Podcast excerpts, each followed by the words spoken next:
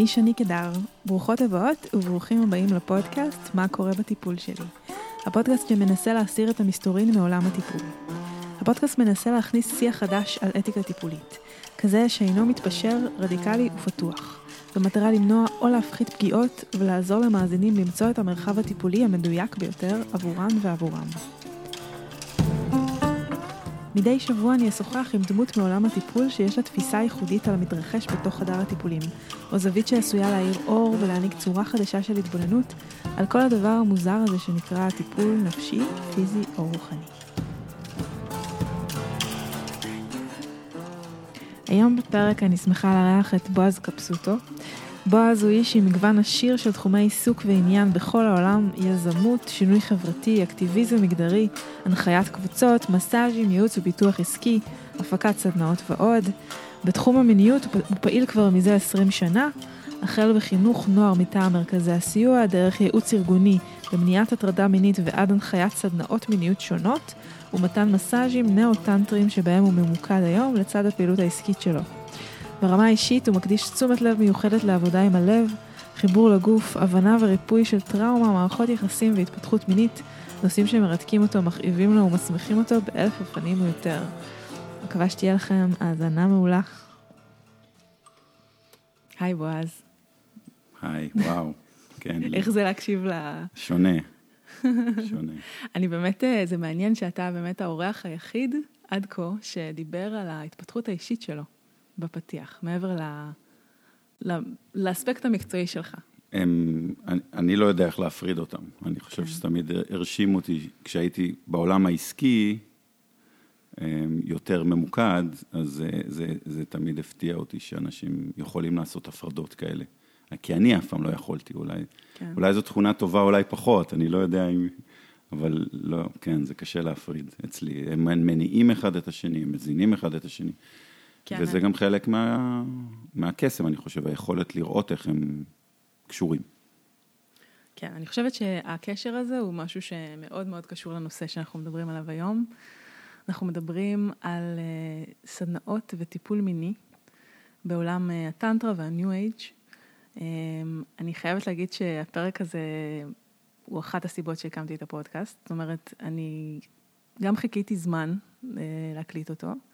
וגם חיכיתי לאורח המדויק אה, להקליט אותו, כי העולם הזה, שהוא עולם אה, בעיניי אה, של להביא את הטנטרה, להביא את הטיפול המיני למערב, הוא מורכב מאוד, בגלל באמת הנושא של יחסי כוח ופגיעות מיניות.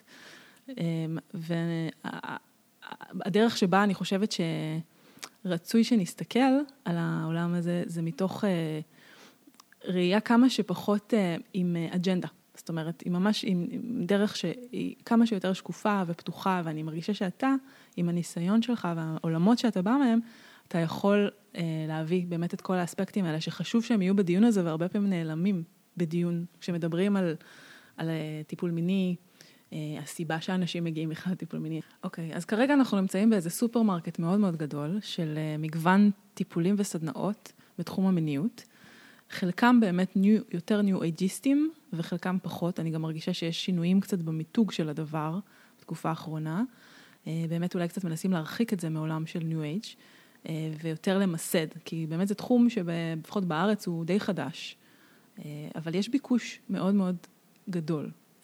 אז בואו נדבר קצת מה קורה בסדנאות האלה ומה קורה בטיפולים האלה. אנחנו נזכיר את המילים יוני ולינגאם, יוני זה בסנסקריט המערה המקודשת, הכינוי לאיבר אה, המין הנקבי, ולינגאם זה שרביט אה, האור, נכון?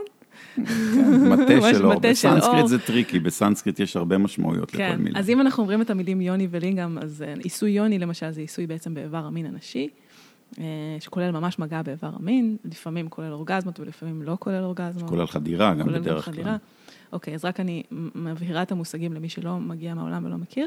תעשה, ת, ת, תספר לנו מה, מה קורה בתחום הזה.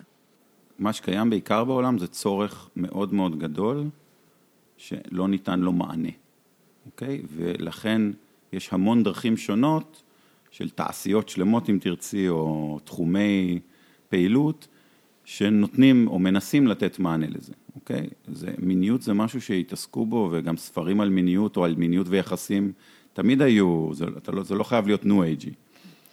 אז יש צורך, וזה קשור לקריסת האתגרים שיש לתא המשפחתי בעולם, ולגירוש, אחוזי גירושים, או דת שהיא כבר לא מה שהיא הייתה פעם, או אמונה וכולי וכולי וכולי. ומיניות היא יושבת בבסיס של כל הדברים האלה בעיניי, לאדם. בסופו של דבר אפשר להגיע דרך מיניות לחוויות מאוד מאוד רוחניות, אפשר, יש טראומות מאוד גדולות במיניות, יש לה משמעות חברתית, אם לא נוגעים רגע בפמיניזם ובשוויון מגדרי, או בכלל שינוי חברתי וכולי, על כל המשתמע. אז יש צורך נורא גדל שאין לו מענה והוא נורא טאבו, ולכן גם אין לו מענה רגיל. לדוגמה... אבל מה זה במר... צורך בדיוק? לדבר על זה? לדבר על זה, להבין לס... את זה, ללמוד את זה. אני הייתי מנחה פעם סדנאות דרך איזושהי עמותה ב... לשוויון מגדרי בישראל, בכיתות ט', שקשור להסללה של אה, שוויון בין נשים לגברים למקצועות טכנולוגיים, אוקיי? שיבחרו מה שהם רוצים. הדבר הראשון, או תוך 20 דקות ברוב הסדנאות בחדר עם כיתות ט' שהיה עולה, זה על, היחס, על יחסים ועל מיניות. עם החברה, בלי החברה, על הבנים לבד, על הבנות לבד. עכשיו אסור, ספציפית בעמותה היא אסור היה לדבר על זה, כי היה מימון ממשרד החינוך, וזה לא היה מיועד, מיועד לזה, אז אסור היה להזכיר. למרות שכולנו היינו מנחים עם ניסיון בזה בתל אביב, ועם ניסיון במרכז הסיוע, אסור היה לדבר על החלק הזה, למרות שזה כל מה שהם רצו לדעת. כן. רק, כן. תנו, רק תדברו איתנו על זה. עכשיו, החוויה שלי, וזה אפרופו גם מה קורה בעולם, זה שזה אותו דבר עם מבוגרים. כן. כאילו ועם... המשיכה מאוד, המשיכה לזה מאוד קשורה לאיסור לזה גם. כאילו שזה... אפילו לא לאיסור, פשוט לזה שיש פער. כן. אוקיי? אז איך כשיש, אם נדבר רגע על מה שיונג היה קורא לו shadows, mm-hmm. אוקיי? אם יש דברים שעובדים מתחת, בלא מודע או מתחת לפני השטח, והם רוצים לצוף, אבל אם אין להם מקום להיות באור, אז הם מודחקים אל החושך. ואז אנחנו מקבלים אה, כל מיני צורות של צריכה, נקרא לזה, או של חיפוש מענה לצורך הזה, בצורות שהן פחות בריאות, כי הן מראש טאבו, mm-hmm. אוקיי? פורנו זאת הדוגמה הכי קיצונית, או זנות או סחר בנשים. הם, הם כולם עונים בסופו של דבר לצורך שהוא טאבו, שלא מדובר, שלא מוסדר. סדנאות טנטרה, אז מה שקורה בעולם לדוגמה זה שיש קודם כל המון המון סדנאות של התפתחות רוחנית, כמו שיש כל מה שקשור להתפתחות רוחנית בניו אייג', מיוגה ועד צ'יקונגים וכולי, כן. שמוסיפים לזה אלמנט של מיניות.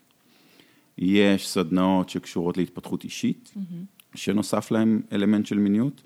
יש עולם שלם של פסטיבלים, שאפשר שוב לקחת פסטיבלים של מוזיקה ושל אומנות וכולי, ולהוסיף להם אלמנט של מיניות. יש תנועות של שינוי חברתי, כן. שהחלק האקטיביסטי של חופש, וחופש מיני, שזה עוד גלגול של מה שהיה בסיקסטיז, או בשנות ה-20 עם וירג'ין, או וירג'יניה וולף, זאת אומרת, זה לא, זה הכל גלגולים הרי של גלים של פמיניזם ושל תנועות לחופש והתפתחות. ויש עולם שלם של אמ, מגע ושל מסאז'ים, שרוצה ומבין שצריך ו- ו- ויש צורך להתעסק גם בעולם המיני. ואני אתן דוגמה נורא קטנה, חלק מהידע שיש לי לפחות, חלק מהמסאז'ים הקלאסיים, מסאז' תאילנדי, מסאז' היורבדי, למי שמבין, מכיר את עולם המסאז'ים, במקור לא התעלמו מהאלמנט המיני, הם לא דילגו על אברי המין, אברי המין והמיניות והאנרגיה המינית שלנו בגוף, ברפואה סינית יש סוגים שונים של צ'י, של האנרגיית חיים, הם כולם היו חלק מהטיפול, הם לא משהו שמתעלמים ממנו. אני חושב שאפרופו מה שאמר קודם, עם הנדידה למערב, היבוא למערב, קרו, קרו שתי תופעות. אחת, שהדברים המיניים היו דברים שלקחו והפכו אותם לרק מיניים. Mm-hmm. כל מיני דברים שלדוגמה אושו הנגיש לעולם, ואז המערב לקח רק את החלק עם ה sex appeal היותר אה, מעניין. literally sex appeal. ממש ככה. אמ, ולצד זה, הטאבו השפיע לכיוון השני. זאת אומרת, לדוגמה, מסאז'ים תאילנדים ומסאז'ים איורוודים, בגלל הטאבו ואיך שמתייחסים למיניות או לגוף במערב, הלכו והדחיקו את הצד הזה. אז היום כשהולכים למסאז' תאילנדי זה נורא ברור שלא ייגעו לך בחלק הפנימי של הירך. כן. אוקיי? או בפטמות. כן. גבר או אישה. אבל זה חלק מהגוף. כן. ויש תהליך שכשאנחנו עושים נגיד מסאז', אפילו בלי קשר לעירום, כשאנחנו עובדים במגע עם הגוף ואנחנו מדלגים על האזורים האלה ומתעלמים מהאנרגיה הזאת, אפילו אם כל הגבולות סבבה והכל ברור וכולי, שלא עבדנו עם השרירים שם ועם העצבים שם ועם הזיכרונות שהגוף זוכר שם, אז הגברנו במידה מסוימת, גם אם לא עשינו נזק, אפשרנו לטאבו להמשיך. כן. זה פחות או יותר מה שקורה בעולם. אתה מזכיר לי חוויה שלא תכננתי לחלוק פה בפודקאסט, אבל זה באמת נורא חשוב אולי, שהייתי בהודו וקיבלתי מסאז'ר עובד עם אישה שהיא הייתה בת אולי 70. אמ, אישה כזאת בערך חצי מהגובה שלי, ונכנסתי לחדר ומעולם לא, לא קיבלתי מסאז'ר עובדי, והיא פשוט אמרה לי, תתפשטי. כאילו, תתפשטי לגמרי, אני כזה, אני מגיעה מערבי, אישה מערבית, מה, תחתונים וחזייה, מה זאת אומרת, מורידים את החזייה כשאני שוכבת, והיא כזה, לא, לא, תתפשטי לגמרי. ואני הלכתי עם זה. והיא בהתחלה בירכה אותי, מעין שמה לי כזה אה, את הידיים על הראש, וזה היה המסאז' הכי מדהים, לא רק מסאז', זו הייתה חוויה באמת רוחנית. אה, היא הייתה, עמדה מעליי, וכאילו, אה, היה שם משהו שכאילו, אני הרגשתי שאנחנו מתמזגות בחוויה. היא כאילו אישה זקנה וחמודה ואנרגטית. ונכון, היא, נג, היא נגעה לי בעצם בחזה, היא לא נגעה לי באיברי המין, אבל היא נגעה לי בחזה. וזה בכלל לא היה אישו. כאילו, זה היה נון אישו לחלוטין. אני זוכרת שאמרתי לעצמי, איזה מוזר, איזה מוזר שזה קורה עכשיו, אבל כאילו המיניות מאוד אה, הפכה להיות משהו חילוני. דווקא, למרות שכאילו זה היה מאוד רוחני, אבל היא הפכה להיות חלק, היא, היא כאילו חזרה להיות שלי כזה, היא לא הייתה משהו מופרד מהגוף שלי, היא לא הייתה איזשהו משהו שצריך להתייחס אליו במיוחד ולשים אותו בצד וכאילו לגעת בו, זה היה כזה חלק מתוך כל החוויה, וזה היה מסאז' מדהים, כאילו זו הייתה חוויה מדהימה שיצאתי ממנה אה, אה, בהיי. אז אה, אני חושבת על זה באמת כאילו שהדבר הזה ניתן, א', אם זה היה מטפל גבר כנראה זה לא היה מצליח, לא הייתי מצליחה. אז רציתי לחוות. רגע אולי לעצור אותך ולשאול, כן. איך זה שהרגשת ככה? איך זה שזה התאפשר, לדעתך? אני חושבת שזה היה, א', בזכות זה שהיא הייתה אישה, שהיא הייתה אישה גם מבוגרת, כאילו היה בה איזה משהו סבתאי כזה, כאילו לא היה שם שום אלמנט מיני, המיניות נוטרלה מההקשר התרבותי שאני מכירה אותה. ויכולתי באמת כזה לתת לסבתא הזאת לעשות, אה, לסמוך עליה, כאילו, הייתה, הייתה שם אמון, הייתה, היה שם אמון, שזה משהו שאני באמת קשה לי לדמיין את עצמי בסיטואציה שאני בתוך חדר טיפולים במערב, וחווה את זה. אה, אפילו גם פה עם אישה מבוגרת אולי. אה, אז אפילו שם אני אשבור רגע את הקירות המגדריים, למרות שאנחנו כנראה כן נתייחס יותר לגבולות של גבר מטפל בפודקאסט הזה, והיא כן. מטופלת, אבל... אמ, כי לי לדוגמה, אני יכול להגיד לך שהיו מקומות שגבר אה, גיי הרגיש הרבה יותר בטוח לקבל ממני טיפול, כי אני נתפס כ straight, mm-hmm. כי כנראה זה נטרל לו את, ה, את האלמנט המיני שהוא ירגיש שאני רוצה, או שלי יש okay. כן. לי משיכה כלפיו. וברגע שאת זה הוא נטרל, גם אם הוא הרגיש משיכה כלפיי, אז הוא הרגיש בטוח. כן. בלי קשר לטיפול שעשיתי. אבל הדוגמה שנתתי, דוגמה מצוינת, בדיוק לשני דברים, גם לעובדה ש... המרחב, המרחב חייב להיות בטוח, וזה אחריות הבן אדם שיצר את המרחב. זה אף פעם לא אחריות של הבן אדם שמקבל. וזה נכון לגבי כל טיפול, כולנו מכירים מסאז'ים איורבדיים ותאילנדים ואולי רופא שיניים ודברים אחרים, שהיה משהו, something was off, מה שנקרא. כן. אמ, אבל הצד השני זה שזה היה מאוד לא חילוני, להפך. זה, את מתארת חוויה של חיבור לגוף, שלפחות אני, איך ששמעתי אותה, מאוד מוסיפה המון קדושה. בעיניי דווקא יש אלמנט מיסטי שאנחנו מביאים מהמזרח, ושלפעמים בעולמות הניו-אג' מתייחסים אליו, שלא מאפשר להרגיש את זה, כי הוא, הוא מנתק אותנו שוב, הוא אומר בעצם המיסטי הוא מיסטי, אז אין איך להסביר אותו. No, you can demystify everything, כאילו, דווקא העובדה שזה פשטות, וזה ברור, וזה לא, כן, וזה לא בצללים. בחילוני, לזה התכוונתי בחילוני. כן. שיש משהו ביומיומי, כאילו, בתפיסה שבעיניי, אה, בתפיסה המינית שלי היא מאוד מאוד משחררת. שהמיניות היא חלק מהחיים והיא לא אה, אזור אה, נפרד ושצריך, אתה יודע, להתעסק בו תשומת לב מיוחדת, המיניות היא באמת כוח חיים שהוא חלק מהיצירתיות שלי, חלק מהנשיות שלי, חלק מהמערכות יחסים שלי, וכאילו, זו התפיסה שלי לפחות, אבל אני, לזה התכוונתי. כאילו. והיא הוסיפה אלמנט של פשטות, של תקשורת, כן. שזה אני חושב נורא חשוב. זאת כן, אומרת... לא, לא דיברנו באותה שפה, זה מה שמדהים, לא דיברנו באותה אבל שפה. אבל היה נורא, היה נורא ברור לך, כן. שהיא אמרה לך תתפשטי, שהיא מצפה שתתפשטי ושאת יכולה להגיד לזה כן או לא.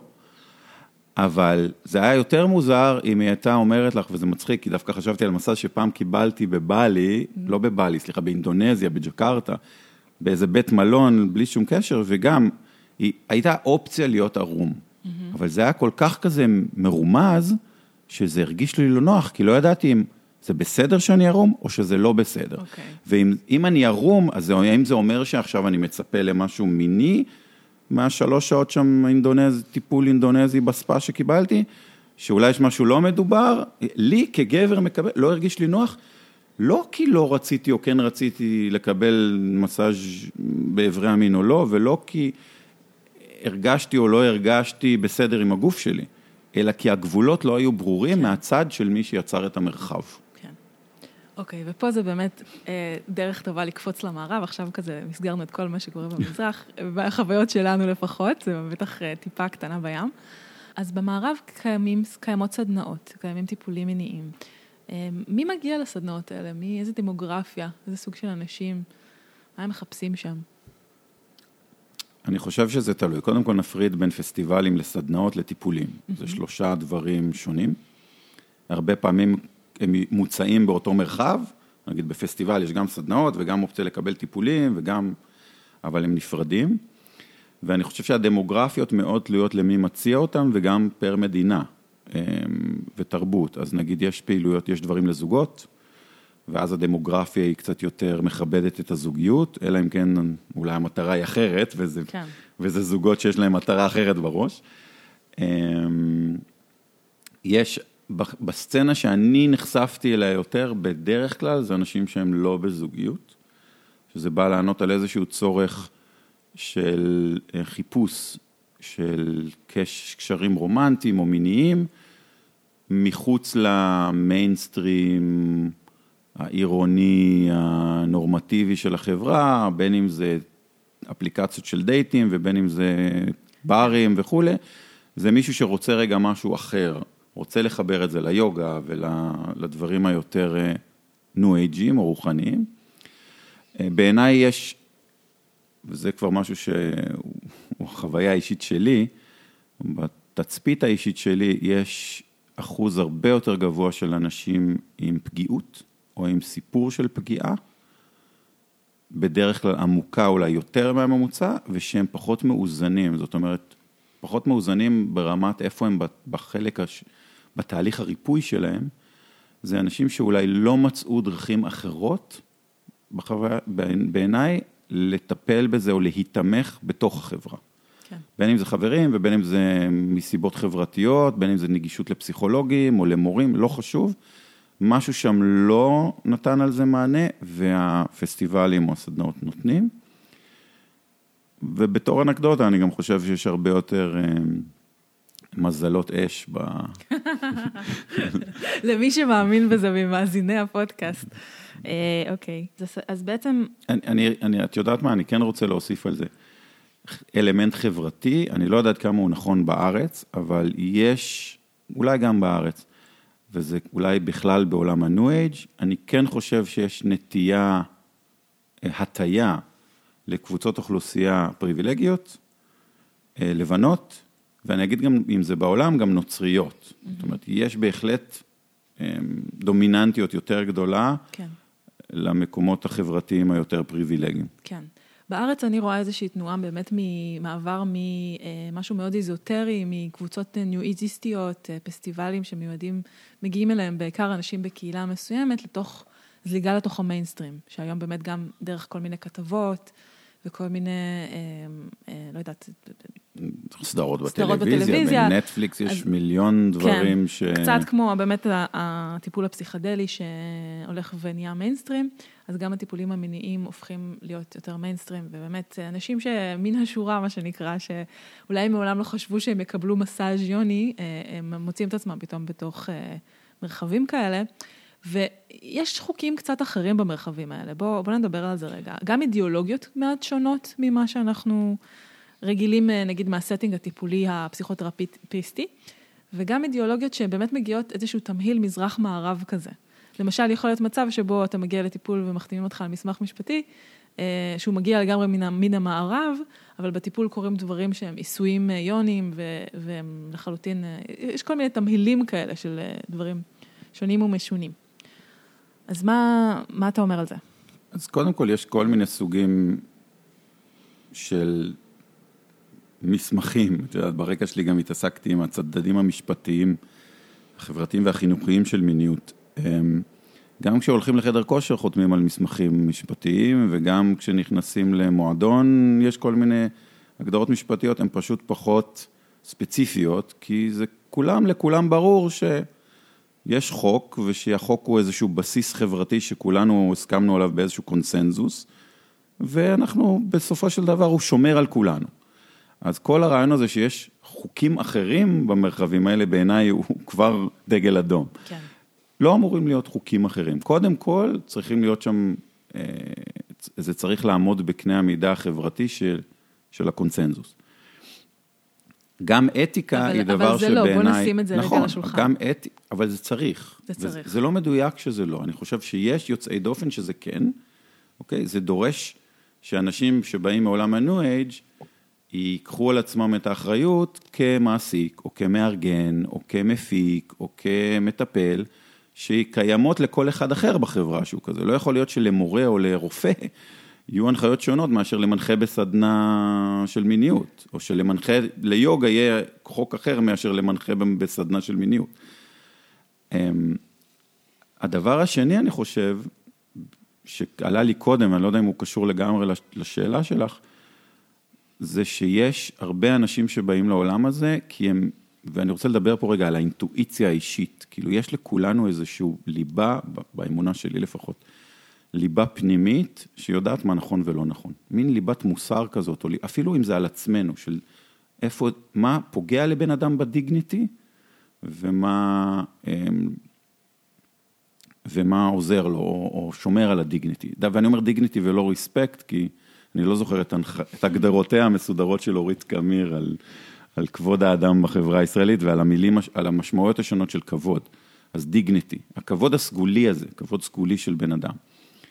ואנשים, בגלל ההתפתחות של האינטרנט ושל הפורנו וכולי, מבינים הרבה פעמים בתוכם, שהם מקבלים מענה ממקום שהוא מרגיש להם לא מדויק.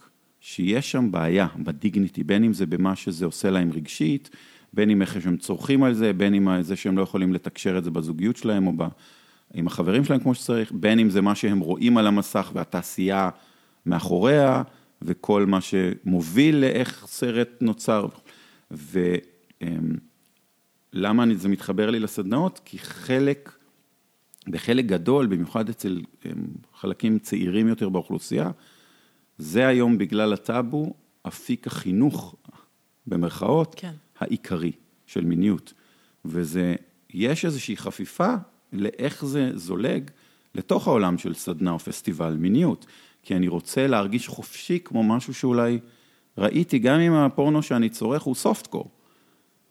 אה, אז יש שם איזושהי חפיפה, לא יודע אם זה עונה לגמרי, אבל זה היה חשוב להגיד את זה, אני חושב. אני, מה שאני מבינה ממך זה בעצם איזושהי הסתכלות אה, צרכנית על אה, עולם של מיניות, ואם אני מגיעה לסדנה, כאילו, ש, שבפורנו מאוד מאוד ברור שזה מוצר צריכה, גם ה, ה, כל פורנו מבוסס על שפה של חפצון, ואנחנו צורכים פה אורגזמות, אנחנו צורכים פה מגע, אנחנו צורכים פה את חוויה מסוימת, וגם הסדנאות האלה מציעות בעצם איזושהי חוויה צרכנית. וגם צורת הבעצם שיווק שלהם הרבה פעמים היא, היא סביב הצריכה של החוויה.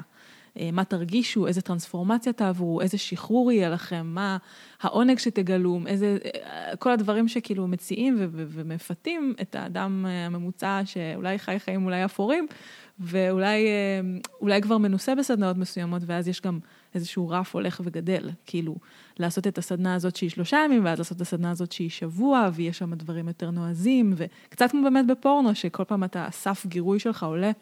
גם ואתה... כמו ב extreme sport. ב extreme בכל, sport. Uh, גם uh, באלף אלפי הבדלות, אבל גם כשחיים במדינה שיש בה מלחמות כל הזמן, נכון. אז לאט לאט מתרגלים, והסף גירוי לחדשות שאנחנו צריכים, ה stimulation הולך וגדל. כן. זה לא בהכרח טוב, זה הרבה פעמים קורה כי המערכת שלנו עוברת נימול. בדיוק. ואנחנו צריכים יותר להרגיש, כמו אנשים שחותכים את עצמם כדי להרגיש, לא כי הם מנסים להתאבד, אלא כי הם צריכים להרגיש. כן. אני גם, דיברתי, אני גם דיברתי בפודקאסט הזה, בעיקר בפרק סביב השיווק של סדנאות, על uh, השפה הזאת, שהיא שפה שהיא מזמינה הרבה פעמים להיפתח ולשחרר, ויש מילים הרבה מאוד שהן סביב uh, שחרור ו- ו- ופתיחה, ולמעשה, uh, בכל, אתה יודע, בעולם הנפש שלנו, פתיחה ושחרור הם לאו דווקא, הם רק צד אחד של המשוואה. לפעמים אנחנו צריכים לסגור. וזה, וזה משהו שאני מרגישה שהוא כאילו מאוד מפוספס בתוך העולם של הסדנאות, וגם לא מתוקשר היטב, כי בעצם מוכרים לך איזושהי חוויה שהיא מאוד מאוד יכולה להיות קיצונית, ויש לה כמו אספקט צר מסוים.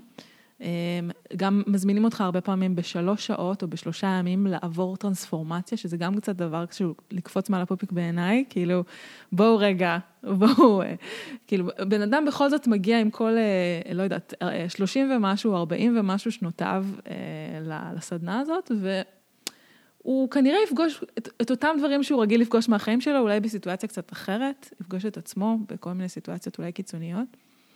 אבל באמת חשוב לי לדבר על ה... על האמצעים. איך הם, אז, מה, מה קורה אז, בסדנאות האלה? כן, אז לפני מה קורה, זה קודם כל חשוב להגיד, זה business לכל דבר. כן. בכלל עולם ה-New Age ועולם ה-Wellness, אפשר לספר, לעטוף את זה באלף ואחד צורות, אוקיי? זה business. או זה business, גם אם המטרה שלי היא לא נטו להרוויח כסף, יש מטרה בסוף. ויש דרך להגיע למטרה הזאת ויש דרך לתכנן, גם כשאני מנחה סדנה, אני בא מעולם של הנחיית סדנות עוד לפני שהייתי בעולם המיניות, גם כשאני מנחה סדנה, יש לה סדנה מטרה. ואני בונה את המתודולוגיה ובונה את התרגילים ונותן את ההנחיות והכל עם כל מיני עץ התפתחות מסוים כזה של תרשים זרימה. יש מטרה ואני חותר אליה.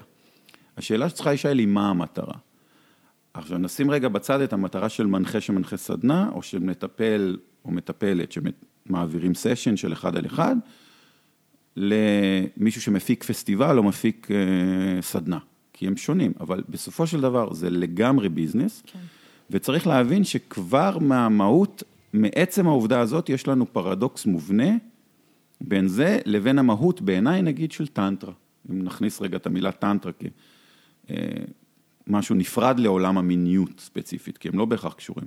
אחת הפרשנויות בעיניי של טנטרה, או ההגדרות שלה, זה היכולת להתבונן בתהליך שקורה, או במה שצף, או ב-divine quality המקודש של מה שקורה, בלי להיות ב-attachment למטרה, בלי לנסות להשיג, אלא להיות נוכח בעכשיו, ולא לנסות להגיע לאחר כך. בהגדרה, כל דבר שהוא פעילות עסקית, לצורך העניין, בעולם המודרני שלנו, הוא כבר בהגדרה לא טנטרי. כן. אוקיי? אז אם אני רוצה לשווק סדנה של טנטרה, בהגדרה אני כבר מבלבל את האויב או את המשתתפים. רצוי שזה לא יהיה אויב, כן. אני מבלבל אותם, כי או שאני חותר למטרה או שאני לא חותר למטרה. עכשיו, מה המטרה? אולי המטרה היא לא כסף, אבל גם כשבן אדם אומר לי, וזה אפרופו, זה לא בתשלום, זה בהתנדבות, או יש exchange אנרגטי, ה exchange, אתה לא משלם כסף, אבל יש exchange אחר, יש transaction, יש עסקת חליפין, לי הייתה מורה שהתחום, המורה ומורה סופית, הודית, אמ, שהיא גם הייתה פסיכולוגית קלינית, והכלי הקליני המרכזי שלה היה תחום בפסיכולוגיה קלינית שנקרא Transactional Analysis. כן. והוא אומר, תמיד בין שני אנשים, כי אנחנו בני אנוש, יש Transaction, יש החלפה של אנרגיה, יש פריד פרו קוו. עכשיו השאלה היא מה, וכמה אנחנו צמודים לזה, ואם זה מניע לנו דברים בשאדווז, או שהדברים מתוקשרים בצורה בהירה, ואם המערכת יחסים והעסקת חליפין הזאת היא בריאה. זה קצת כמו אם תיקחי בני זוג, יש דינמיקה של זוגיות שנראית בריאה, ויש דינמיקה מאוד פאסיב אגרסיב ומאוד רעילה וכולי. או בעסקים, יכול להיות אנשים או מקום עבודה, שהכל מאוד בריא ויש תקשורת ויש עבודת צוות וכולי, ויש כן. מקומות עבודה שמיליון כן. דברים מתרחשים מתחת לפני השטח. ו... אז אתה אומר, יש משהו ב... בסדנה או בטרנזקשן איזשהו סתירה פנימית. עם טנטרה לא, ו... אוקיי, אז כן, אז אם לחבר את זה למה שאמרתי עכשיו, בחוויה שלי ברוב עולם הסדנאות ועולם הפסטיבלים, אין בהירות מספיקה, לא בצדדים השיווקיים ולא בחלקים ההנחייתיים וההפקתיים שלה, הלוגיסטיים, אין בהירות אמיתית למה המטרות, מה הערכים או החזון, ואיך הם מתוקשרים ואיך הם, הם באים כולם ביחד לתוך האירוע, אוקיי? זה המון אמורפי, המון מיסטי, המון... ומהצד של מנחה או של מארגן או של איש עסקים, כן. אוקיי? זה יכול ליצור בלבול וזה לא משרת את המטרה שאני מתקשר. גם אם המטרה הזאת זה חיבור לנפש ופתיחה של הצ'קרות, זה... אני לא יכול, אם נלך רגע לצד הסומטי, אני לא יכול לפתוח את הצ'קרות אם אני לא מרגיש בטוח. כי מי יחזיק אותי שם? כן. אין באמת המון שיח שצריך להיות על אינטגרציה, על החזקה אחרי הסדנה, על שילוב של זה בחיי היומיום, המון המון דברים שאנחנו מבטיחים. אז כן, זה תחום שהוא בהגדרה מאוד over promising and under delivering, מהמון המון צורות שונות, לא רק בהקשר של מיניות והבנה של טראומה והחזקה של מרחב, בעיניי, אלא גם באמת מבחינה מקצועית. רוב המנחים שאני פגשתי בעולם המיניות והניו אייג' לא למדו הנחיה, הם לא יודעים להעביר מסר בהנחיית קבוצה, יש דרך שבונים סדנה. לא עשו את זה מעולם. הרבה מהם לא מבינים טראומה, או לא למדו טיפול, או לא מקבלים, אוקיי? וגם לא תמיד, ולפעמים גם אין להם הדרכה רוחנית. כל אחד בא עם, מהזווית מה שלו. מה זה הדרכה רוחנית? רק... אה. יש בכל המסורות הרוחניות, הם, למיניהם, הם, משמעות למורה הרוחני, כדמות הורה, כמישהו שמכוון, כמנטור, הוא גם בן אדם ששומר על הגבולות. אני אתן דוגמה רגע מטנטרה, שעשתה ועזרה לי מאוד לקב, לשים גבולות על עצמי, בתוך לא משנה מה עשיתי, אמ, באלף ואחד יותר עיניים, אני לא יודע אם זה הביטוי הנכון. כשלמדתי שבטנטרה טיבטית, שנקראת וג'ריאנה, היא לא נקראת טנטרה, אמ, כל האתיקה של הבודהיזם, כל מה שקשור לאתיקה הבודהיסטית של מה אוכלים ואיך אוכלים ואיך מתייחסים וחמלה ו kindness וכל הדברים כן, של בין אדם לחברו. הסילה בעצם, כן. אוקיי. המוסר הבודהיסטי. המוסר הבודהיסטי, שכשאתה עובר אינישיישן לטנטרה בודהיסטית, לווג'ריאנה, קודם כל המורה מחליט מה התחום שלך ומתי אתה מוכן, ואין לך זכות בחירה. הוא עושה את זה אחרי היכרות, שהוא מרגיש שאתה מוכן. כן. ודבר שני, כל החוקי מוסר האלה או ההנחיות האלה מוכפלות שבעתיים או פי חמש מאות, אני לא זוכר, זאת אומרת, אם זה חמלה ואם זה היכולת להתבונן על המחשבות ולא לפעול או לא, לא לפגוע, לא לפגוע. או לא לפגוע באחר, כל מה שקשור, כאילו אם יש איזו הנחיה בסיסית שנקרא לזה, זה החוק הבודהיסטי לצורך העניין, אז האתיקה אומרת, עכשיו אתה בתחום היותר רגיש והיותר מורכב הזה והיותר מועד לפורענות, וגם שיש בו הרבה יותר כוח, mm-hmm. אוקיי? אז אתה חייב להיות שבעתיים יותר זהיר, ויש דרך לשמור עליך, יש דרכים וכלים שאתה צריך לקחת על עצמך כדי לשמור על עצמך, כי אתה, לשמור על עצמך מהאגו של עצמך, ויש מורה והנחיה והדרכה כזאת שאתה תקבל גם מהמסורת, גם מהליניאג', מכל המורים שקדמו, וגם מהמורה הספציפי שיש לך, וגם מהסנגה, מהחברותא. כן. והם כולם שם כדי לשמור אותך במקום, והמון מזה לא קיים. כן. בניו אייג'. ולא רק שזה לא קיים, לקחו את זה, מה עשו, מה עשו, איך בעצם אה, הסדנאות, ב, לפחות ממה שאני יודעת בישראל ובעולם, פותרות את עצמם מאחריות כלשהי כלפי המשתתפים. הם אומרים, הם קוראים לזה אחריות אישית רדיקלית. הם אומרים, אם מישהו עשה לך משהו בסדנה, ממש זה נמצא בחוקי אחת מהסדנאות אה, המוכרות ביותר, אם מישהו עשה לך משהו בסדנה או קרה משהו בסדנה, הכל חלק מהטרנספורמציה שלך, קודם כל. ושתיים, אם מישהו עשה משהו או קרה משהו שהוא לא תקין או בעייתי, אז בעצם אתה, לאחריות שלך, זה להגיד לבן אדם הזה, לפנות לבן אדם הזה, ואז אתה בעצם, כאילו, אם אתה לא אמרת לו כלום, אז בעצם זה עליך.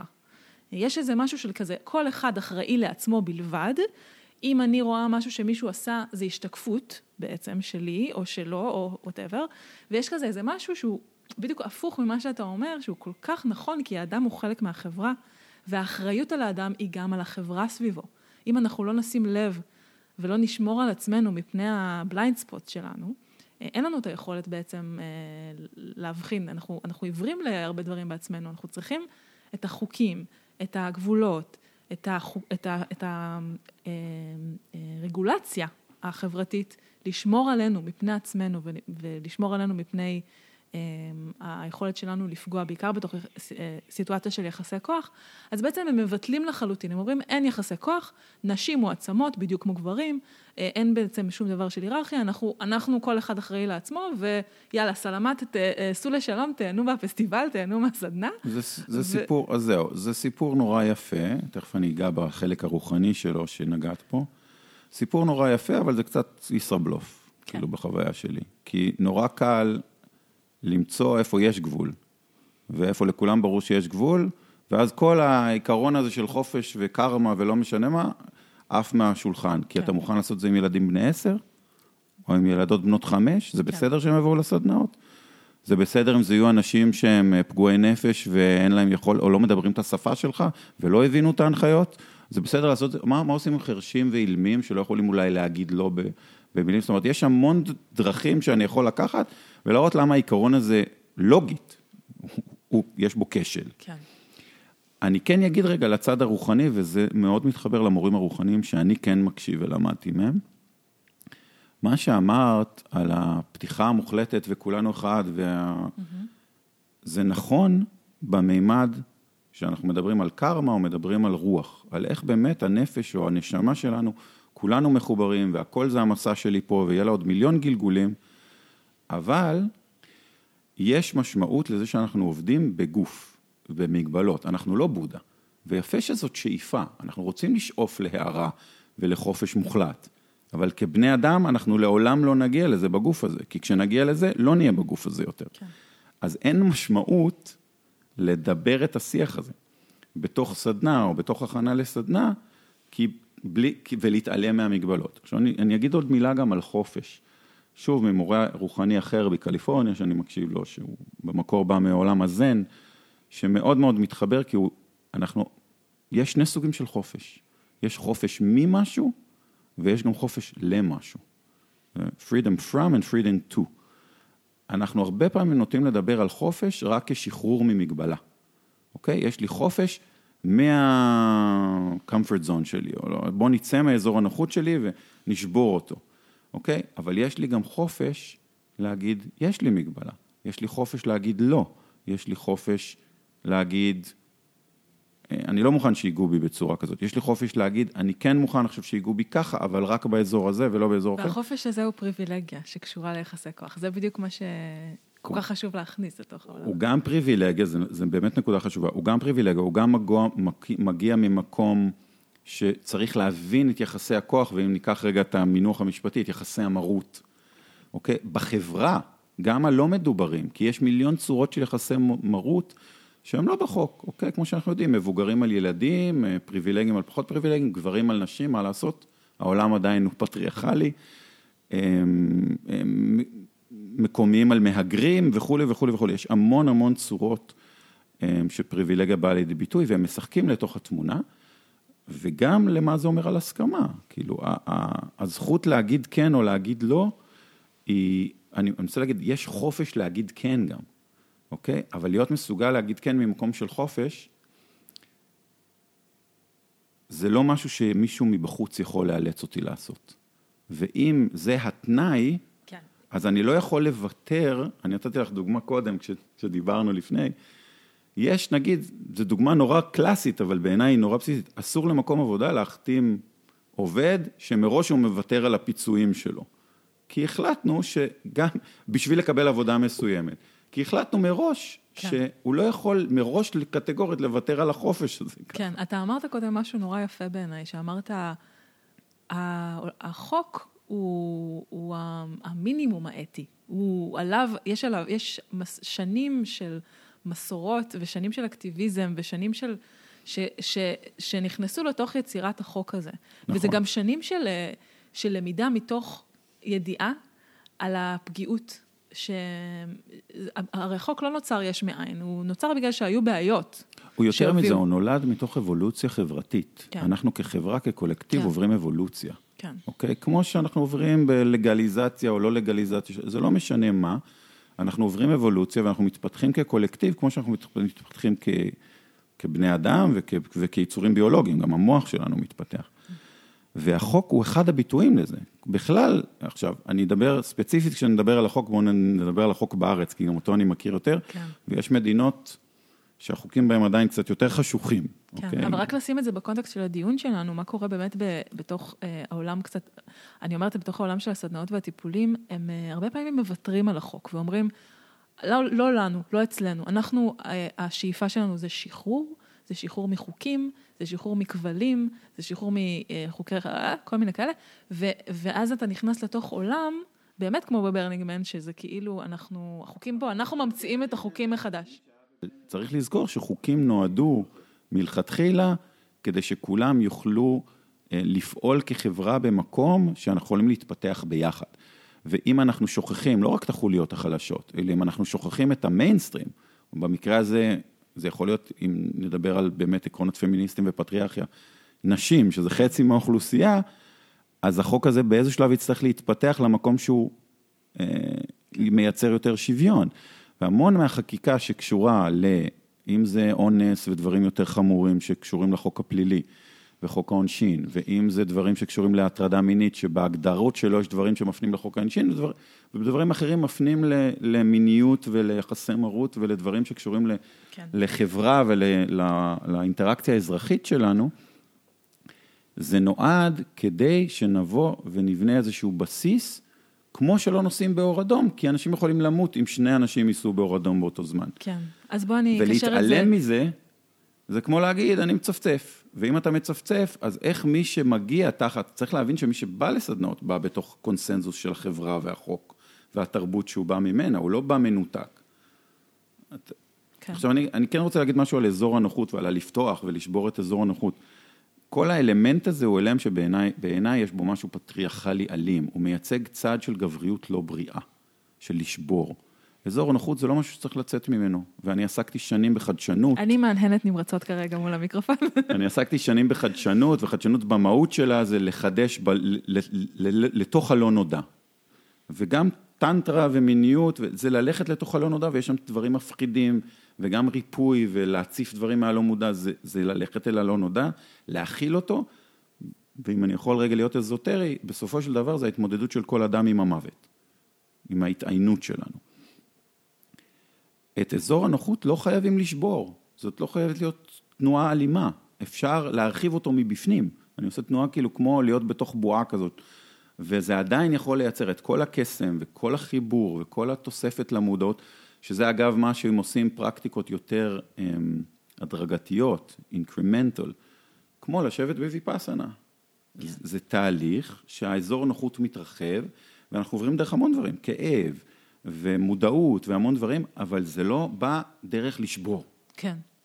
אז אה, אוקיי, אני אקשר את זה באמת לנושא שרציתי לדבר עליו, על, על הפגיעות. פגיעות במרחבים האלה, שאגב, גם בוויפאסנה יכול להיות אה, מצבים של אה, הצפה פוסט-טראומטית, ושל אפילו אנשים ש... זה נדיר, אבל זה יכול לקרות שאנשים יפגשו פסיכוזה, פתאום התפרצות של פסיכוזה בתוך סביבות נכון, כאלה. נכון, אבל הרבה יותר קפדנים לגבי נכון. זה, נגיד שאתה בכלל, אם יש לך היסטוריה פסיכו... של פסיכוזות או של פסיכ... היסטוריה פסיכוטית, אתה בכלל לא אמור, לא ייתנו לך לעשות ויפאסנה. כן, נכון. אה, ויש כאלה שלא היה להם היסטוריה והם עדיין אה, פעם ראשונה. נכון. אמ, אבל כן, כאילו, אני אומרת, אמ, אני מנסה להסתכל על העדויות שקיבלתי על פגיעות בתוך אה, מרחבים טיפוליים ובתוך מרחבים של סדנאות מיניות וטיפולים מיניים.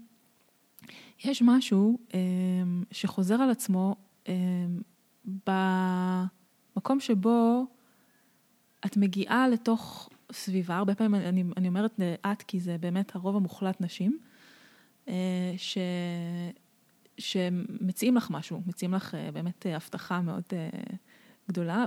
לפעמים בחלק מהמקרים זה נשים שהן בתוך קהילה מסוימת, ו, ואז נשבר, משהו נשבר, משהו משנה כיוון בצורה פתאומית לפעמים, בתוך אה, סיטואציה של טיפול. יש אה, מגע שלא הזמינו אותו, יש אה, פלישה שלא הזמינו אותה, יש קשר... יש חריגה מגבול שלא היה מספיק ברור חריגה קודם. חריגה מגבול שלא היה ברור, או שהוא כן היה ברור והוא עדיין נפלש. יש מטפלים, וזה חוזר על עצמו, מטפלים שיצאו מתוך הכשרות מאוד מאוד לא מוחזקות וקבעו, ובעצם החליטו שהם מטפלים, וממש עשו פגיעות חמורות ביותר. אז העולם הזה כן, זאת אומרת, עם כמה שמנסים להפוך אותו למתקדם, נאור, אנחנו לגיטימיים, אנחנו... אני, אני כן יכולה להגיד, ואני יכולה להגיד את זה ממש מ, ב, מתוך המקום שלי, כאוספת עדויות, יש פגיעות חמורות בתוך הקהילות האלה, ו... וזה קורה, אני חושבת, אני מנסה להסתכל לתוך האידיאולוגיה, האידיאולוגיה שיוצרת את זה, ואחד מהדברים זה כמו מה שאמרנו, החוקים, העניין של ההתנגדות לחוק, ההתנגדות להכשרה נאותה, ההתנגדות להבנה שבאמת צריך להיות תהליך הכשרתי מאוד מאוד מאוד מוקפד, כשאנשים ניגשים בכלל לגעת בגוף. תגיד על זה אולי עוד איזה... בכלל, אני חושב שאנחנו צריכים להשית על עצמנו כללים יותר מחמירים, כמטפלים או מנחים. כן. אוקיי? גם כמטפלות או מנחות, זה לא חשוב. אנחנו צריכים להשית על עצמנו כללים הרבה יותר מחמירים מהנורמה. כן. ופה אני חושב, הפספוס הגדול, לא, זה לא רק החוק והאתיקה. כאילו במקום הכללים. אוקיי? היותר מחמירים, להפך, הם עושים כללים נכון, פחות מחמירים. נכון, אבל אם בשם אני... בשם האידיאולוגיה הזאת שהיא כזאת, פרי uh, לאב כזה, אני לא יודעת איך לקרוא לזה, אבל משהו... כל אחד יכול, כל אחד יכול להיות מועצם, כל אחד יכול להיות מטפל, כל אחד להיות מנחה, כל אחד... כאילו, משהו שהוא אה, לחלוטין מנותק מה... אתה מחייך. אני מחייך כי המורה שלי הייתה, בחלק מהפסטיבלים ודברים שעשיתי בחו"ל בעיקר, המורה שלי הייתה פשוט, היה התייחסות למונח מקטנטרה. כן, אוקיי? כן, כן. כי זה פשוט זה. כן. אוקיי? כן, אם אנחנו, צריך וצריך להבין, אנחנו באים מתרבות של אינסטנט, mm-hmm. ואנחנו רוצים גירוי מהר ותגובה, ושהכול יקרה מהר, ואנחנו רוצים, הכל צ'יק צ'אק. ודווקא מהעולמות, במיוחד האזוטריים, וגם שזה מגיע, וזה לא משנה אם זה מגיע מהמזרח, מטנטרה וממיניות, או שזה מגיע מתוך טיפול פסיכולוגי, או מהעולם של גוף נפש, או אפילו, אפילו מאקטיביזם. הרבה יותר נכון והרבה יותר מדויק, וגם אבולוציונית, זה מה שקורה, שהדברים האלה קורים בדרך כלל הדרגתית. אז זה נכון לגשת אליהם הדרגתית. עכשיו, לכל אחד יש קצב משלו. יכול להיות שיש גם אנשים שבאים ממקום מאוד פריבילגי ובריא, ובטוח, בטוח כלכלית, בטוח חברתית, בטוח תעסוקתית, בטוח זוגית. מי שבא עם, והוא בתוך זוגיות, או שלם עם הגוף שלו, ירגיש שונה בסדנה כזאת ממי שבא ויש לו עדיין body issues, והוא לא שלם עם הגוף שלו. על אלף ואחד הגוונים, אוקיי? אז כשבאים ממקום יותר בטוח, יש לי יותר יציבות לשבור. נכון. את הגבול, כי אני שובר את הגבול במקום ספציפי, מוקפד, בסוף שבוע מסוים או בקורס מסוים. אבל אם באותו מרחב יש אנשים שהם לא באותו מקום פריבילגי או בטוח או יציב כמוני, אז אני עושה, במקרה הטוב אני לא עושה עוד נזק, במקרה הרע אני מוסיף על נזק שכבר קיים ולוקח אותם אחורה בתהליך הריפוי שלהם. כן. וזה דבר שקורה הרבה. זה גם הבעייתיות בלהמליץ למישהו על הסדנה. כאילו, אדם, כל אדם, וזה באמת ההבדל בין סדנה לטיפול. כי בטיפול, אני כמטפלת מתאימה את עצמי לאדם. אני, אני, במקרה אני, הטוב. אני, במקרה הטוב, כן? אני מבינה מה המשאבים שלו, אני מבינה איפה הוא בחיים, אני מבינה את המשפחה שלו, אני מבינה, אני יודעת איפה, איפה היא או הוא נמצאים בתוך המכלול השלם שהוא. בסדנאות מגיעים אנשים מכל מיני רבדים, כל מיני טראומות, עם כל מיני... אה, מבנים פסיכולוגיים, מבנים רגשיים, אה, מערכות תמיכה, וכולם עוברים את אותו, אותו תהליך, שמים מולם את אותם כלים. וכל אחד מהם מגיב לגמרי אחרת. זה כמו אותו נכון. גירוי, נכון. ואנשים... אז בעצם, אם אני ממליצה למישהו על סדנה, אני לא יכולה לדעת מי האדם הזה, ואלא אם כן אני מכירה אותו מאוד מאוד טוב. זה תלוי מי מנחה של הסדנה גם. זה, כן. זה כמו כל אין, דבר. אין בעצם סינון, שתיאר... אין בעצם שום, בדרך כלל אין סינון למי שמגיע. אין סינון, וגם איפה שיש, אני חושב שהסינון הוא רגע לא של המשתתפים, יש לפני זה צריך לעשות סינון של המונחים. כן. יש, כשאת עושה, אה, את המטפלת, לא אני, אבל כשאת מטפלת במישהו, את מייצרת, יש זמן ואנרגיה ותשומת לב אה, שמוקדשים ללבנות את הסביבה הטיפולית, שתאפשר לך אחר כך, כשדברים צפים, או לשבור גבולות, או לעזור לבן אדם לעבור דרך הגבולות שהוא רוצה לשבור בעצמו. אבל יש תשומת לב, נכון, בונים את זה. זה לא קורה, לא באים לפסיכולוג ביום הראשון ומצפים לפתור את הבעיות. כן. מבינים שיש תהליכים שלוקחים שנים. זה אותו דבר עם הנחיה. כאילו, כש... ואנחנו מדברים פה על הנחיה פסיכודינמית, כי אנחנו נוגעים פה בדברים פסיכודינמיים. קחו כל מנחה קבוצות מקצועי שהלך ולמד הנחיית קבוצות, יש מיליון מסלולים בארץ להכשרת מנחים. זה שנה, לפעמים שלוש שנים של הכשרה, ששבוע אחרי שבוע בונים ומבינים איך התת קבוצה של התת מודע הקבוצתי עובד, איך האינטראקציות בין תפקידים, איזה ארכיטיפים פועלים בקרב המשתתפים ואיך המנחים צריכים לעבוד ביניהם, איך שיקופים עולים, איך supervision עובד, בתוך context של הנחיה. אז נגיד אחד הדברים שאני רואה לצערי שמייצרים ומעודדים עוד פגיעה, לא בא ממקום של זדון בכלל, אלא עם המון כוונות טובות ואנשים עם לב במקום הנכון, שהם פשוט לא מנחים, הם לא למדו הנחיה, הם לא למדו להחזיק קבוצה. בדיוק כמו שכשאני בטיפול אחד על אחד לומד להיות מטפל, ואם לא למדתי להיות מטפל, אז כדאי שאני לא אקרא לעצמי מטפל. כן, ויש לציין שהחלק המאוד מאוד, ה... אני, אני מבינה, ככל שהזמן עובר, שהחלק המאוד גדול בללמוד להיות מטפלת, בלהפוך להיות מטפלת, הוא קשור אמנם להכשרה שלי, אבל הוא קשור, הוא משהו בי.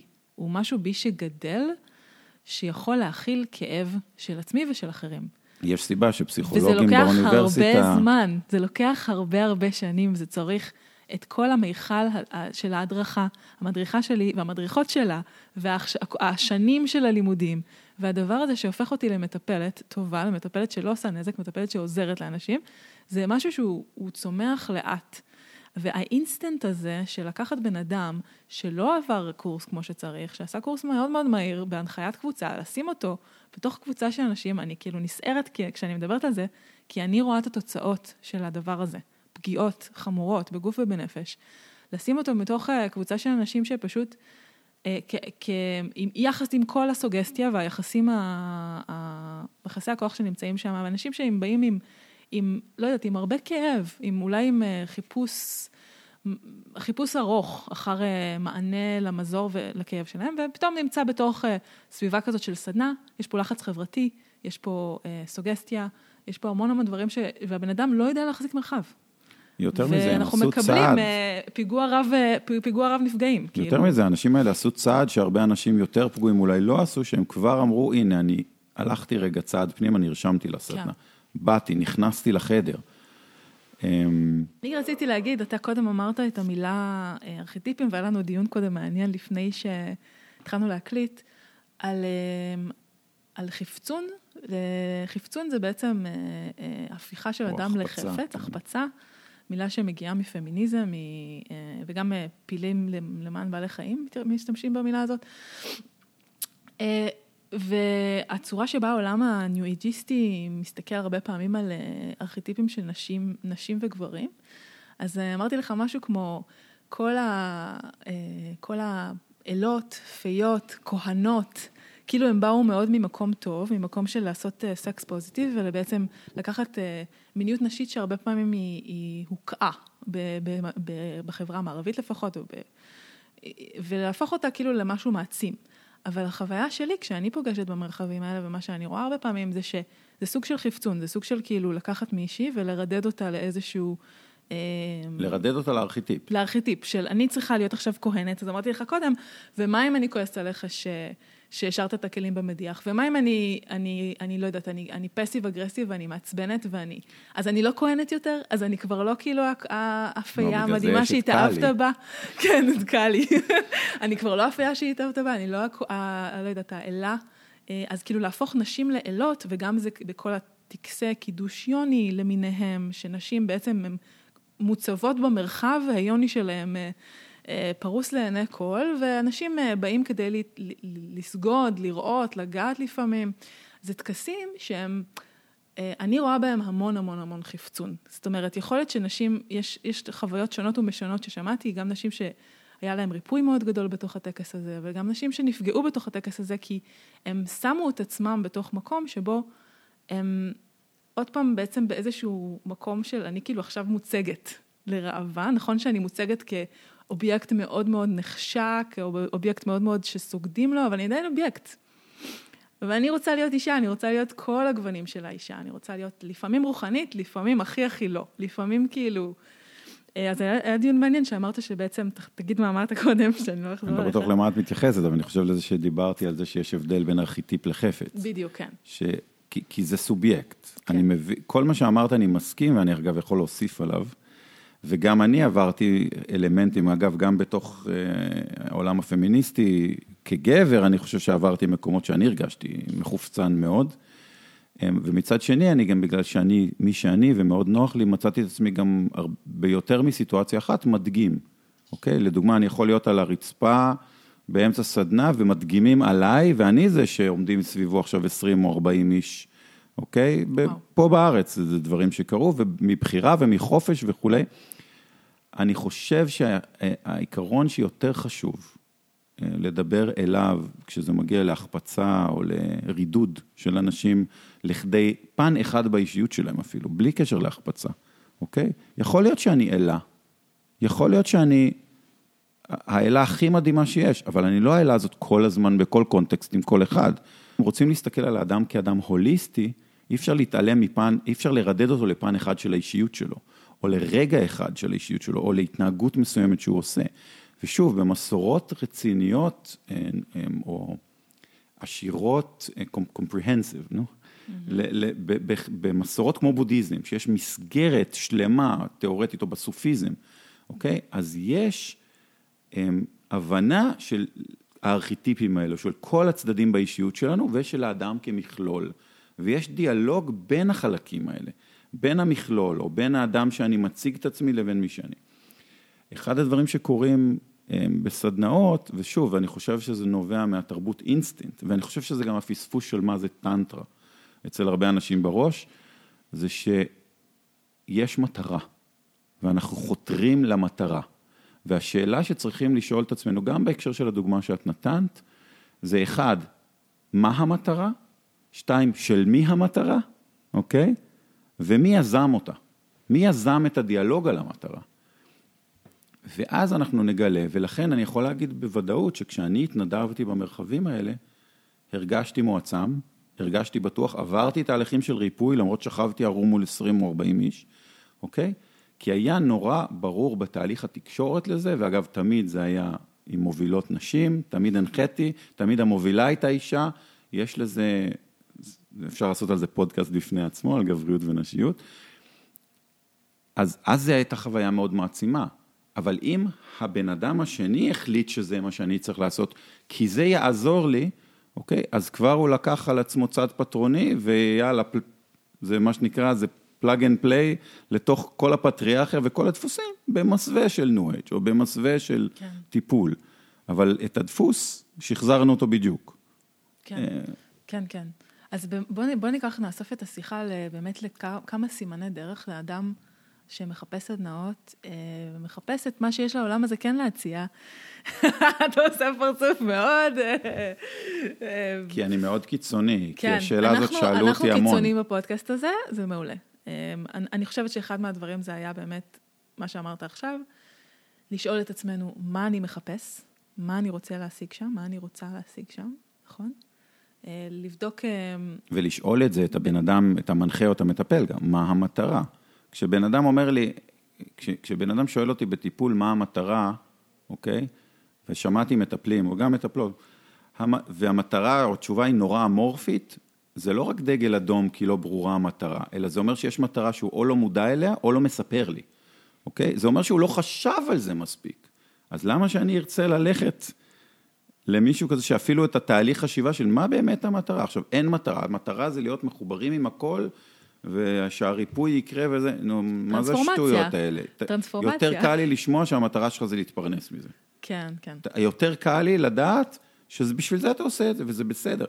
אין אדם שפועל בלי בסיסי מוטיבציה, אין כזה דבר. Mm-hmm. בודה אולי. כן, אז באמת אנחנו מחפשים איזה פער בין ההבטחה לדליברי, נכון? לראות שבאמת כן. המילים שמשתמשים בתיאור הסדנה, הן אה, לא מפוצצות מדי, הן אה, אולי יש להן... אה, ויותר מזה, להתייחס לזה כמו שהייתם מתייחסים לכל, אם, בגלל שזה ביזנס וזה צרכנות, כמו לכל מוצר אחר. יש, mm-hmm. יש הבטחה, יש אמת בפרסום, יש לזה אגב רגולציה, שלא בדקתי אגב אם מיישמים אותה בעולמות הנועד, כן, אל תבטיח, כאילו, תוודא שאתה מקבל את מה שאתה צורך, אתה הצרכן. אתה הצרכן, מגיע לך. קודם כל, כן. המנחה הסדנה הוא בשירותך ולא ההפך. כן. ובטיפול זה המקומות שגבולות מתבלבלים הרבה פעמים, שבגלל שבאים ממקום כל כך פגוע, ומקור הסמכות הוא כל כך, נותנים לו כל כך הרבה כוח, שאנחנו שוכחים שרגע, זה, אנחנו, כל התהליך וכל הסדנה זה בשבילנו, זה לא בשביל המטפל. ואם המטפ... אנחנו מרגישים, אפילו אינטואיטיבית, ולא יודעים לשים על זה את האצבע, שזה משרת את האגו, את הנרקסיזם, או את הלא משנה, שזה יותר בשבילו, כן. אפילו אם זה באלמנט קטן בתוך הסשן, או, או הסדנה, אם זה משרת את המטפל או את המנחה יותר מאשר אותי כמשתתף, אז א', זה כנראה דגל אדום, או זה אינדיקטור לזה שמועצם אני כנראה לא בדיוק מרגיש. ושתיים, שכנראה יש פה משהו שלא תוקשר כמו שצריך, ואולי הוא לא ברור בכלל, ואולי הוא לא ברור גם למנחה. כן. אבל אולי הוא כן ברור למנחה, אבל הוא לא ברור לי. אבל אם הוא לא ברור לי, אז המנחה לא עושה את עבודתו כמו שצריך. אני אתן... זה המנחה או המטפל, זה ממש גם במקרים של... מנחה או מטפל, כן. ואגב, זה נכון גם בשיווק. אני, היה לי מנחה ב... בשיווק שהיה אומר, לגבי צרכנים, התפיסה של הצרכן, זאת המציאות שלך. ואני מיישם את זה, זה מצחיק גם כמישהו שעושה מסאז'ים, אוקיי? או כיועץ. אם היא לא הבינה שזה וזה יכול לקרות, או שזה וזה אמור לקרות, או שזאת וזאת המטרה של הסשן, אז זה לא חשוב אם הסברתי את זה בצורה ואם לי זה ברור. התפקיד שלי כמחזיק המרחב זה שהיא תבין, לא שאני אחשוב שהיא הבינה. אם היא מבולבלת, אז משהו קרה שאני, זאת האחריות שלי כמנחה או כמטפל. וגם אה, עוד דבר שגם נגענו בו, לוודא שהאדם שאני הולכת לעבור אצלו סדנה, מוכשר לכך. הוא עבר אה, קורסים, אה, את הקורסים הנכונים, הוא עוסק זה, בזה זמן. זה נכון וזה מורכב. זה מורכב. אני א', מסכים, כי באמת יש מצוקה מאוד גדולה היום, בגלל שזה תחום חדש, בתוכניות להכשרה, וגם כי זה נורא טאבו, קשה למצוא מקומות להכשרה, והרבה מהם הם באמת בחו"ל. אבל כן, חד משמעית לבדוק שיש את הכישורים, זה מורכב כי אני לא חושב שיש לרוב, למשתתף הממוצע, או למטופל הממוצע, והרבה באים, זה ה-first touch point שלהם עם העולם הזה, הם לא תמיד יודעים מי אני, שאני אדע מה ההכשרה שהוא עבר, אם היא נכונה או לא נכונה. אז יופי, יזרקו לי סיסמאות וידעו לארוז לי את זה. אני, ולכן צחקתי קודם כשאמרתי קיצוני, הקיצוני שלי הוא הרבה יותר מזה. ושאלו אותי המון בכל מיני סיטואציות על איזה מורה לטנטרה הייתי ממליץ, או על איזה מנחה. א', אין היום כמעט בעולם, אני יכול לספור על יד אחת, מורים או מטפלים שהייתי ממליץ עליהם. מטפלים זה יותר קל, כי זה אולי יותר ספציפי לצורך. אין כמעט מורים לטנטרה שאנחנו נמליץ בעולם. לא קיימים. אין אנשים שעונים לדעתי להגדרה הבסיסית של אתיקה ושל החזקת מרחב ושל מקצועיות, כמעט לא קיימים. ואני קיצוני בזה שאני הייתי אומר, וזה אגב מאוד מעניין, כי גם אושו אמר את זה, ואנשים נוטים לשכוח, לכו תלמדו מאישה. Hmm. גברים לא, אושו אמר, גברים לא צריכים ללמד טנטרה. טוב, אושו מאוד מפוקפק בהיסטוריה שלו. מפוקפק לא מפוקפק, זה לא משנה, הרבה כן. מהטנטרה הגיע למערב, הוא גם עשה המון דברים שהוא הנגיש דברים טובים והנגיש אותם, הוא לא עשה אותם, הוא הנגיש אותם. הוא אמר, הוא הבין את נפש הגבר, והוא הבין את, הפסיכוצ... את הכוח גם שיש בטנטרה וב... וביחסי כוח, אני חושב, פריבילגיים. והוא אמר, גברים לא אמורים ללמד טנטרה. טוב, לא ניכנס לאושו וחייו, אז כי בלי הוא... קשר כן. לאושו, כי יש לי גם עליו כמובן מיליון השגות, אבל זה כלל שאני מיישם, כששואלים אותי, גברים ונשים, זוגות, זה לא חשוב. לכו תלמדו מאישה. בעיניי, אם רק גבר מנחה, או גבר לבד מנחה, או גבר הוא המנחה העיקרי בצמד שמנחה, בעיניי זה כבר יותר מורכב ומועד לפורענות. כן, זה גם באמת מעניין שבתחום המיניות בארץ, אה, המון המון לא גברים התבגרו, אה, התברגו. לא רק ב... בארץ. זהו, זה, זה מעניין, זה, זה כאילו שחזור, גם... זה, זה שחזור של המבנה החברתי כן, הפטריארכלי. כן, כן. אם יש שם כוח וזה ביזנס, אז ברור שלגבר יותר קל. כן. וגם אני, לצערי, וזה משנים של עיסוק במניעת הטרדה מינית בארגונים, ותמיד, כל הדברים שעשיתי שקשורים למיניות, תמיד היו בקו. זה תמיד היה גבר ואישה, תמיד. ובדרך כלל היא הייתה המוביל, לפחות כלפי חוץ, ועדיין, זה דיון שהיינו דנים בו כמנחים, אני יכול להגיד את אותו משפט, להעביר את אותו מסר ומקשיבים לי אחרת. למה? כי אני גבר. כן. יש משמעות לללמוד מנשים, יש יכולת חיבור לגוף, אני לא אכנס ללמה, אבל חיבור לגוף, חיבור לאנרגטיות של הגוף, יש משמעות לרחם, שגם מורים רוחניים, יש משמעות ביולוגית לאיך היא יכולה להתחבר לאימא האדמה ולשכינה עצמה, שלגבר צריך לעבוד הרבה יותר קשה כדי להגיע לשם, ומעבר לזה היא מבינה פגיעה והיא מבינה, אני חושב, בהמון צורות פטריארכיה ודיכוי, בצורה שהגבר הממוצע לא מבין. כן. אז לכו תלמדו מאישה, או מאישה שמובילה ויש לה גבר. ואגב, אני לכן לא מטפל. Mm-hmm.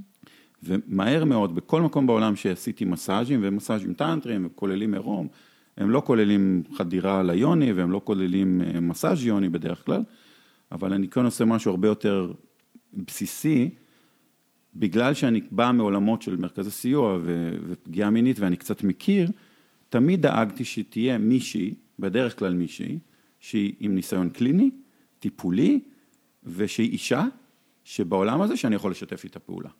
שאני יכול להפנות אליה אנשים, שהיא יכולה להיות כה-מנחה, שאני יכול לתמוך בדברים שהיא עושה, כי יש ערך לזה שזה הוליסטי, כי לא יכול להיות שאני גבר ילמד ויכשיר גברים. או שאתה כגבר תטפל בנשים ותלמד אותם על המיניות שלהם, כאילו זה די, זה, זה נורא נורא מוזר. אה, אוקיי, אנחנו נדבר רגע על ההבדל בין טיפול לבין אה, מילים אחרות, שהרבה פעמים מטפלים בשדה, בשדה המיני, משתמשים בהם גם כדי לכסות על עצמם מבחינה משפטית, כי בישראל אין חוק פסיכותרפיה, אבל גם לכסות על עצמם, והם קוראים לעצמם מלווים אה, או מנחים, ו... או מדריכים. וזה, וזה, ולמה, אבל למעשה מה שקורה בפועל זה תהליך טיפולי לכל דבר. זאת אומרת, אנשים מגיעים אליהם לפגישות מתמשכות, יש פה אלמנט של שיחות פסיכותרפיות, יש קשר טיפולי, אה, אבל למעשה, אבל נעלם מתוך כל זה, כל ההכשרה הפסיכותרפויטית ש, שאמורים לעבור, כאילו. אז, אז זה קצת כיסוי, כאילו, יש פה איזה... אני חושב שזה, לא רק שזה כיסוי, זה חוסר ידע. זאת אומרת, אני חושב שיש המון בורות בעולם ה-New Age על מה זה טיפול. אני באמת התמזל מזלי שהייתה לי מורה רוחנית סופית שהזכרתי קודם, שהייתה גם פסיכולוגית קלינית. היה לי את מי לשאול, גם שנים שאני עברתי טיפול, אז באתי מעולם מסוים שהבין, ידע מספיק מה אני לא יודע. זה הנקודה החשובה. אני יודע מספיק, או המטפל צריך לדעת. עכשיו, אני חושב שפשוט יש בורות. מטפלים לא יודעים מה זה טיפול, הם לא יודעים מה זה supervision, והם משתמשים במילים האלה או, או קוראים לזה. אבל את מדברת וזה מעלה דבר הרבה יותר מהותי שלא חשבתי עליו קודם, אני שמח שאמרת את זה לכן. התואר שאדם נותן לעצמו, במיוחד בעולמי ה-New Age, שאנחנו רוצים להתחבר לרוח וכולי, הוא כבר אגו. הוא בהגדרה אגו. תדבר על מה אתה עושה, ולא על מי אתה. ואני חושב שאם אפילו דיברנו על אינדיקטורים, לאיך לבחור, זה יכול להיות דרך טובה דווקא לסנן. כי אני נגיד, ולא חשבתי על זה קודם, לא נוח לי עם ההגדרה גם מטפל, בגלל שאני מבין את המשמעות שלה. וכששואלים אותי מה אני עושה, אני לא, אפילו לא מעשה, לא מעשה, באנגלית זה יותר מורכב, כי אומרים מסאז' תרפיסט, כן. אבל זה לא תרפיסט, זה פשוט, יש בעיה עם מילים, עם המילים פה. אני עושה מסאז'ים מסוג זה וזה. כן. אני מלווה, או אני, אני, אני מציע תהליכי ליווי. ברגע שאתה מתחיל להגיד אני מלווה, אני מדריך, זה כבר מקום שעסוק בלהעצים את האני והאני והאני, כן, אבל... ואתה כבר פחות במקום מאפשר, שזה המטרה מלכתחילה. זה נכון, אבל גם מאוד מאוד חשוב לדעת מה קורה בפגישות האלה. זאת אומרת, אם יש פה תהליך, כמו שאתה אומר, תהליך... בכלל, קודם להבין אם יש תהליך או אם זה חד פעמי. נכון, אם זה חד פעמי. האם אני מבקשת לעצמי תהליך עכשיו עם האיש הזה? יכול להיות שאני רוצה פעם אחת לפגוש אותו, לראות איך הקשר בינינו. לחשוב ממש אה, מאוד מאוד פרקטית, איך אני רוצה שהפגישות האלה ייראו, איזה קשר טיפולי אני מחפשת לעצמי עכשיו, איזה סוג של תמיכה אני מבקשת לעצמי, האם אני רוצה ללמוד משהו, האם אני רוצה לעבור קשר שיש בו העברות, שיש בו כאילו, אני עכשיו מעבירה דמויות uh, משפחתיות uh, מטפלות בי על האדם הזה. זה דברים שצריך לשאול את עצמי לפני שאני נכנסת לתוך תהליך טיפולי, והאדם שאני מבקשת ממנו את השירות הזה, הוא צריך לדעת לענות לי על זה. האם זה משהו שהוא עושה? האם הוא יודע איך לעשות את זה? האם הוא יודע לעשות, מה, מה, מה יקרה אם באמת תהיה לי העברה נגיד של אבא שלי לדמות המטפל שלי, ולא יהיה לו מושג בכלל שזה מה שקורה עכשיו. זה דברים שקורים כל הזמן, כן? אגב, זה קורה גם בחד פעמי, זה יכול לקרות גם נכון, במסאז', זה לא נכון. לא קורה רק ב...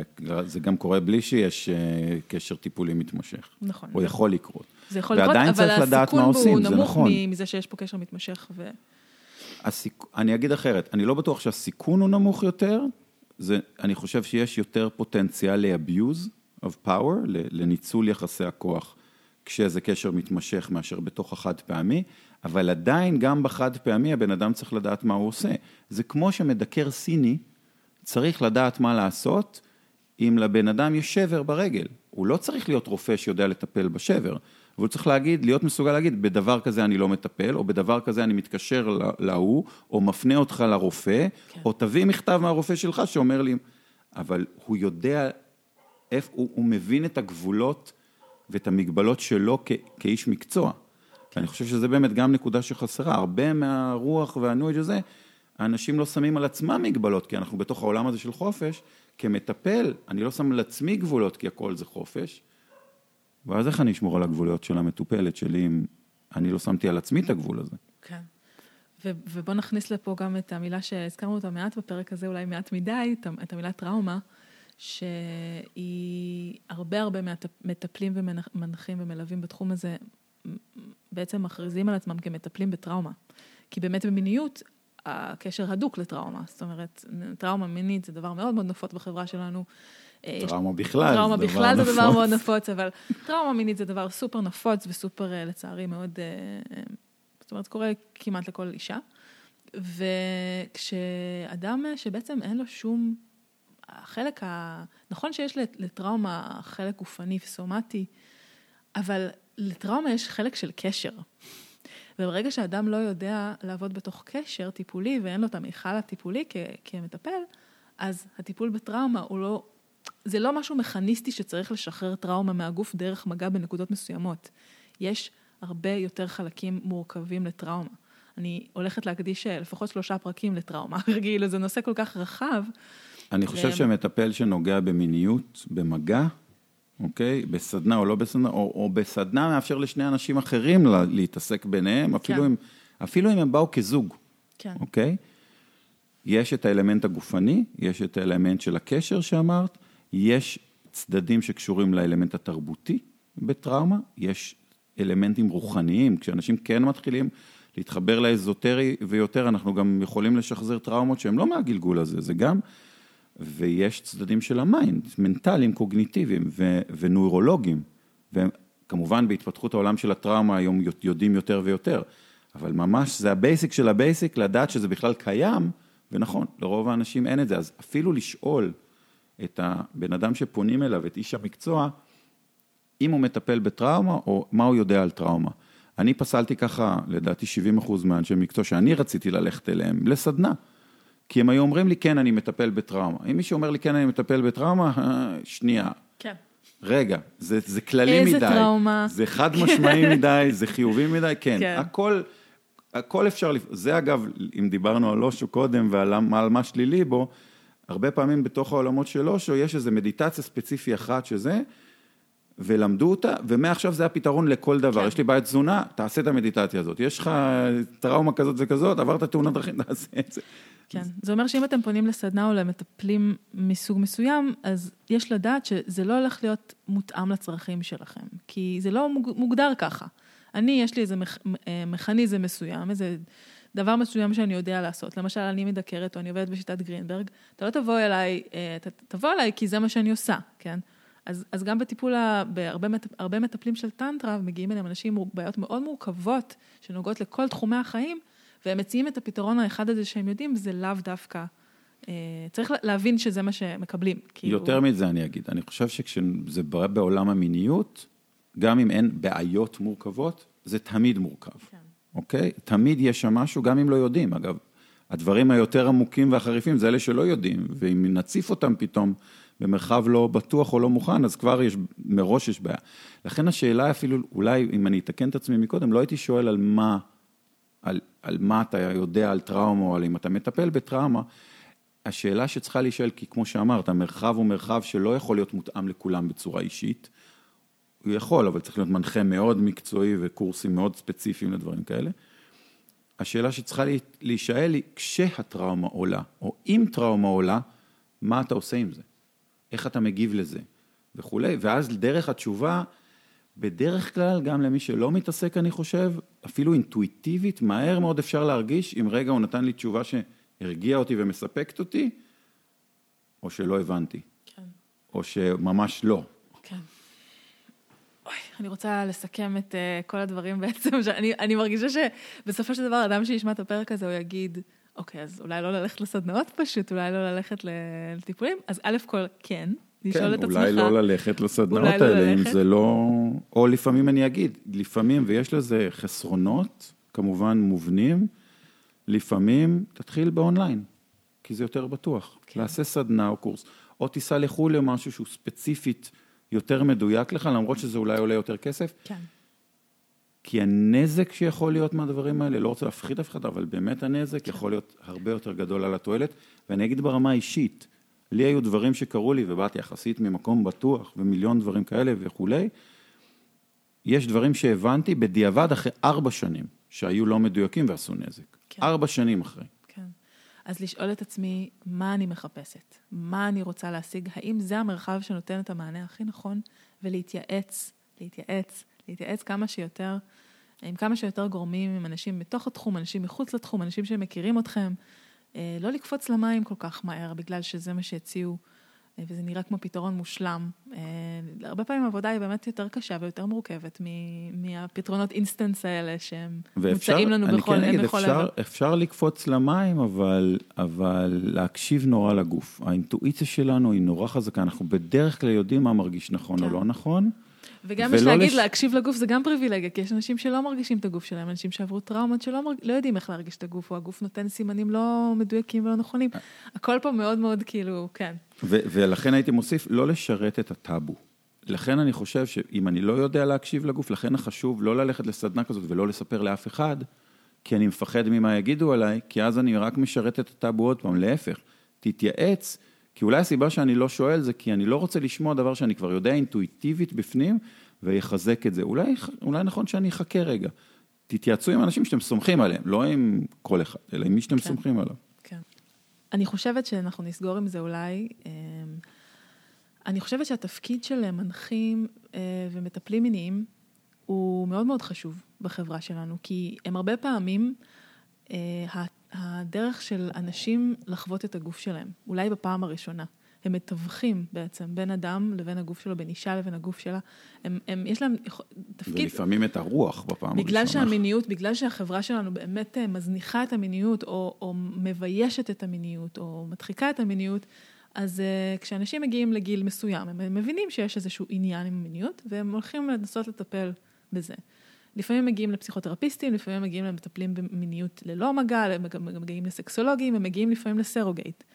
אבל כשהם מגיעים לתוך העולם של המיניות מקודשת, אני חושבת שהם צריכים להבין שהם מגיעים לתוך עולם שהוא, אה, יש בו המשגות אידיאולוגיות ויחסי, יחסי כוח שהם, אה, צריך לקחת אותם בחשבון. שיש בה, זה עולם שיש בו פחות שמירה, פחות רגולציה, פחות קודים אתיים, פחות uh, התייחסות לחוק כפי שהוא, והרבה יותר, uh, זה מוחלף בהרבה אידיאולוגיות רוחניות שאתם לאו דווקא חותמים עליהן כשאתם באים לטיפול הזה. אתם צריכים לדעת מה המטפל שלכם מאמין, שהתפקיד שלו עבורכם. ואתם צריכים להסכים לזה. כי זה לאו דווקא מה שתכננתם. הייתי אומר גם התפיסה הערכית שלו. לפעמים הטיפולים, לחלוטין, לפעמים הטיפולים האלה מתחפשים. הם אה, נראים כאילו האדם נראה מאוד מאוד... אה, לא יודעת, אה, אה, מהוגן, כאילו יש לו מקצוע, בעל מקצוע, בעל תואר זה וזה, או בעל, לפעמים התארים שלהם הם לאו דווקא קשורים לטיפול או למיניות.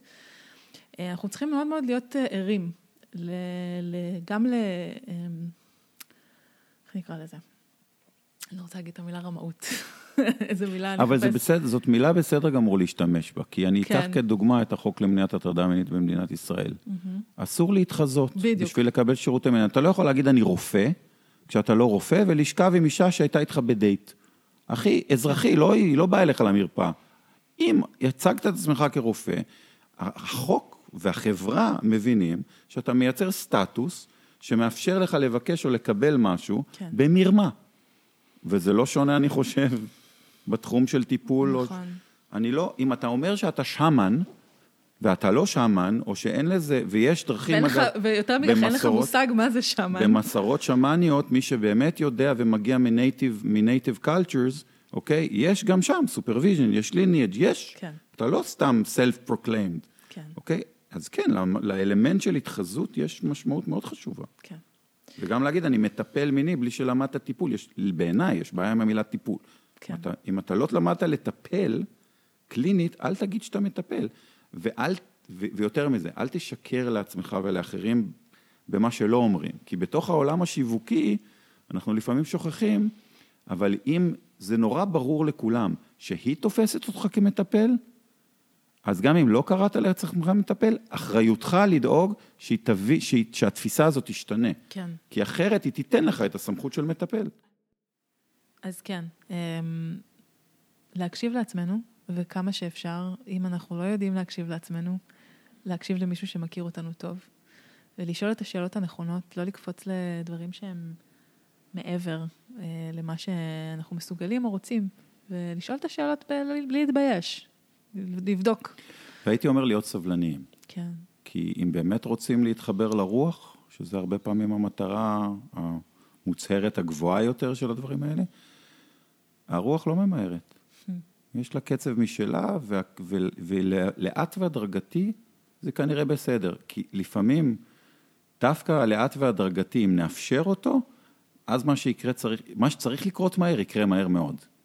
כן. אבל אנחנו, אי אפשר לאלץ את התהליך, אי אפשר... להאיץ. להאיץ אותו. כן. תודה רבה, בועז, שבאת וחלקת מחוכמתך ומהניסיון שלך. תודה לך, היה תענוג.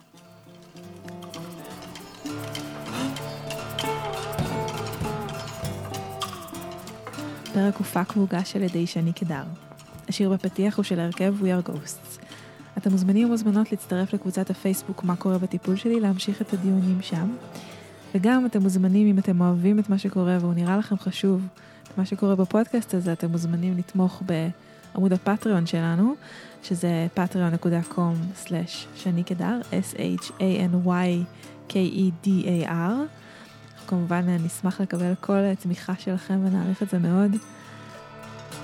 תודה שהקשבתם, נתראה בפרק הבא.